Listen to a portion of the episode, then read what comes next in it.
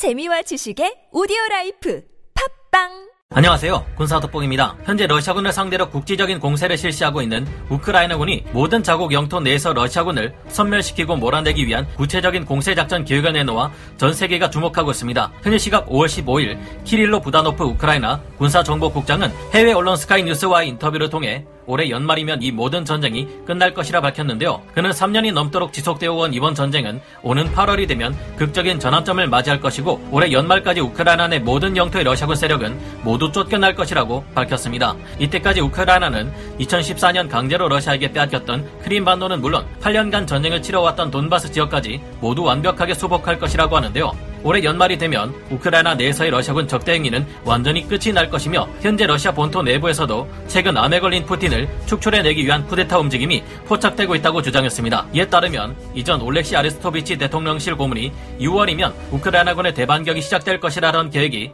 더 늦춰진 것을 알 수 있는데요. 부다노프 국장은 우리는 지난 8년 동안 러시아와 전쟁을 치러오며 러시아군을 누구보다 잘 알고 있다. 우리가 알고 있던 러시아군은 신화에 불과하다. 그들은 군대가 아니라 그저 무기를 들고 있는 사람들의 무리일 뿐이다라고 언급하며 이 전쟁에서 우크라이나군의 완벽한 승리가 가능할 것을 확신했습니다. 그동안 우크라이나 내에서의 최근 전쟁 상황에 주목해온 분들께서는 왜 우크라이나가 러시아군을 압도할 수 있는 전력을 이미 구축하고 있음에도 이처럼 자꾸 공세를 늦추는 것일까 하는 의문부터 정말로 푸틴이 쿠데타로 인해 20년 장기 집권의 끝에 허무하게 끌려 내려오게 될까 하는 생각이 드실 텐데요. 그 이유들에 대해 좀 더 자세히 알아보겠습니다. 전문가는 아니지만 해당 분야의 정보를 조사 정리했습니다. 본의 아니게 틀린 부분이 있을 수 있다는 점 양해해 주시면 감사하겠습니다. 우크라이나군이 대규모 반격을 수행해 우크라이나 전역에서 전황을 크게 뒤집을 시기를 8월로 잡고 있는 이유는 아마도 미국과 동유럽 국가들은 물론 서방 측에서 지원되는 모든 무기 체계들이 전장에서 일회성 소모품으로 전락하지 않으려면 더 많은 시간과 철저한 준비가 필요하기 때문인 것으로 분석됩니다. 이전에도 말씀드린 것처럼 서방 측에서 우크라이나를 위해 지원하는 무기들은 수량과 화력에서 현재 우크라이나 내의 모든 러시아군 전력을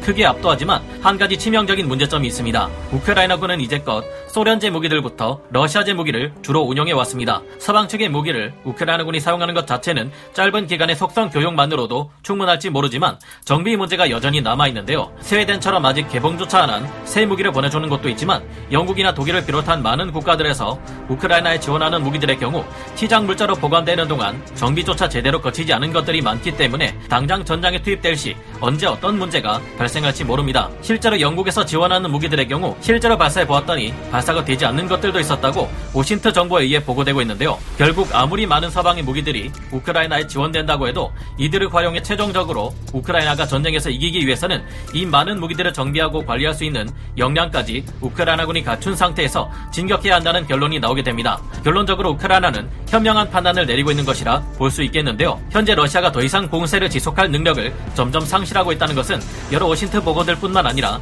미국의 전쟁연구소 ISW나 영국 국방부, 우크라이나 정보당국 등에서도 공통적으로 내리는 진단입니다만 만약 푸틴이 뒤를 생각하지 않고 전면전을 선포함으로써 사실상 러시아의 모든 국력을 이 전쟁에 쏟아부을 경우 상황이 어떻게 달라질지 장담할 수 없을 겁니다. 이에 대한 대비 차원에서도 우크라이나군은 단기적으로 러시아군을 지금 당장 어설프게 공격하기보다 지금까지 지원된 수많은 서방제 무기들과 미국의 무기대역법 통과로 인해 더욱 전폭적으로 지원될 또 다른 무기들까지 운용 및 정비, 관리할 수 있는 능력을 충분히 갖추고 대대적인 반격을 시작하는 것이 적절한 판단일 겁니다. 이에 따라 현재 러시아군을 상대로 가해지는 우크라이나군의 국지적인 반격은 계속될 수 있겠지만 서방제 지원 무기들로 증원된 예비부대의 본격적인 대반격이 있을 때 까지 3개월 동안 어쩌면 우크라이나군과 러시아군의 전쟁은 비교적 잠잠한 소강 상태에 들어갈 수도 있을 것이라 군사 전문가들은 추정하고 있는데요. 우크라이나는 4월부터 서방 측에서 계속해서 강력한 공세용 무기들을 계속 받아오고 있는데 지금부터 8월 이후까지 약 3개월의 기간이면 이 낯선 무기들의 운용법뿐만 아니라 유지하고 정비 및 관리하는 능력까지 갖출 수 있을 테니 그 이후부터 치밀한 공세 계획 아래 치고 들어가겠다는 판단인 것으로 보이는데요.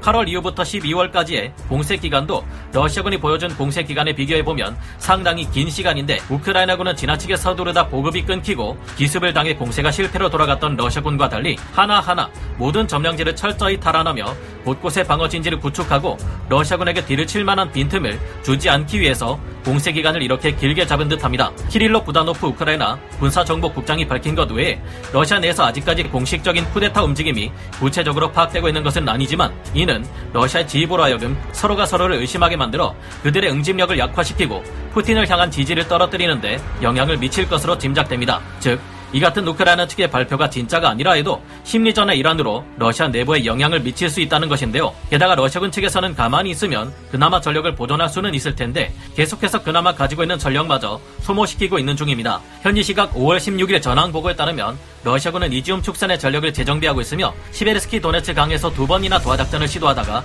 모두 앞에 2천명이 넘는 사상자를 발생시키고도 여전히 이곳을 중심으로 도하작전을 시도하려는 움직임을 또 보이고 있습니다. 안 그래도 지난 전투들에서 패퇴한 이후 다시 재편성을 계속 거듭하며 투입되어 온 이들은 지칠 대로 지쳐 전쟁을 지속할 보급 물자와 탄약이 부족할 텐데 러시아군은 오데사와 미콜라이오 지역을 무차별 공습하며 무의미한 소모를 반복하고 있으며 국지적인 공세가 성공한다 해도 점령한 지역을 우크라이나군의 반격으로부터 지켜낼 만한 역량이 부족한 것으로 파악되고 있는데요. 최근 발생한 이 사례를 보면 러시아군을 비롯한 도네츠크 반군 등이 점령지를 지켜낼 만한 역량이 부족하다는 것을 여실히 느낄 수 있습니다. 현지 시각 5월 16일 우크라이나군 총참모부가 밝힌 바에 따르면 자국 포병과 공군의 대대적인 지원하에 러시아군은 두 개의 대대 전술단 병력을 투입해 난공불락의 요새로 여겨지던 도네츠크 외곽의 아우디이우카를 점령하는데 성공했다고 하는데요. 우크라이나군 총참모부 또한 이 전투에서의 패배를 인정함으로써 있는 의심의 여지가 없는 러시아군의 승전 전과였던 것으로 파악되었습니다. 그런데 이상한 점은 이처럼 힘들게 점령한 아우디이우카에서 러시아군이 불과 반나절도 지나지 않아 이 점령지를 포기하고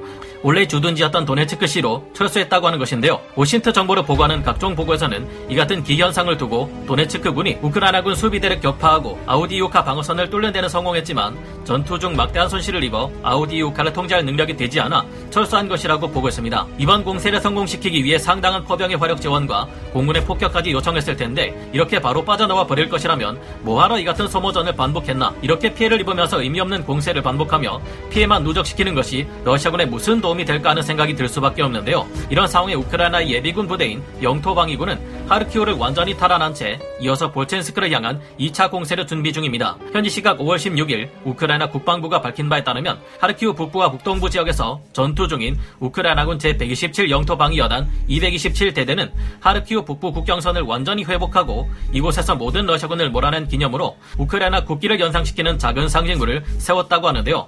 이 부대는 지난번 러시아군 최정예 부대 중에서 도 최강 전차로 불리는 T-90M 전차를 칼 구스타프 무반동포를 이용해 파견하는데 성공에 많은 주목을 받았던 바로 그 부대입니다. 앞으로 우크라이나군이 제대로 반격하기까지는 3개월간의 시간이 남아있지만 그때까지 이들이 하르키우 국경선을 잘 지켜주어 더 이상 동부 돈바스 전선에서 가장 중요한 거점인 하르키우에 불길이 일어나는 일이 발생하지 않기를 바랍니다. 반면 러시아군은 대단히 심각한 수준의 병력 손실 문제가 대두되고 있는데요. 현지 시각 5월 15일 우크라이나군 총참모부가 밝힌 바에 따르면 러시아군 부대들 중 많은 것들이 추가적인 보급 을 받지 못하고 있고 그 중에서 심한 부대들은 전력이 20% 미만으로까지 줄어들어 사실상 한 개 대대 전술단을 이루고 있는 병력이 고작 200명 정도밖에 되지 않는 것도 있다고 하는데요. 8월에 미국과 서방에 엄청난 지원을 받아 공세 역량은 물론 서방계 무기들의 정비 역량까지 갖춘 우크라이나군의 대반격이 크게 성공할 수 있도록 러시아군이 계속 소모전을 반복하도록 놔두는 것도 그리 나쁜 선택은 아닌 것 같아 보입니다. 여러분의 생각은 어떠신가요? 오늘 군사 돋보기 여기서 마치고요. 다음 시간에 다시 돌아오겠습니다. 감사합니다. 영상을 재밌게 보셨다면 구독, 좋아요,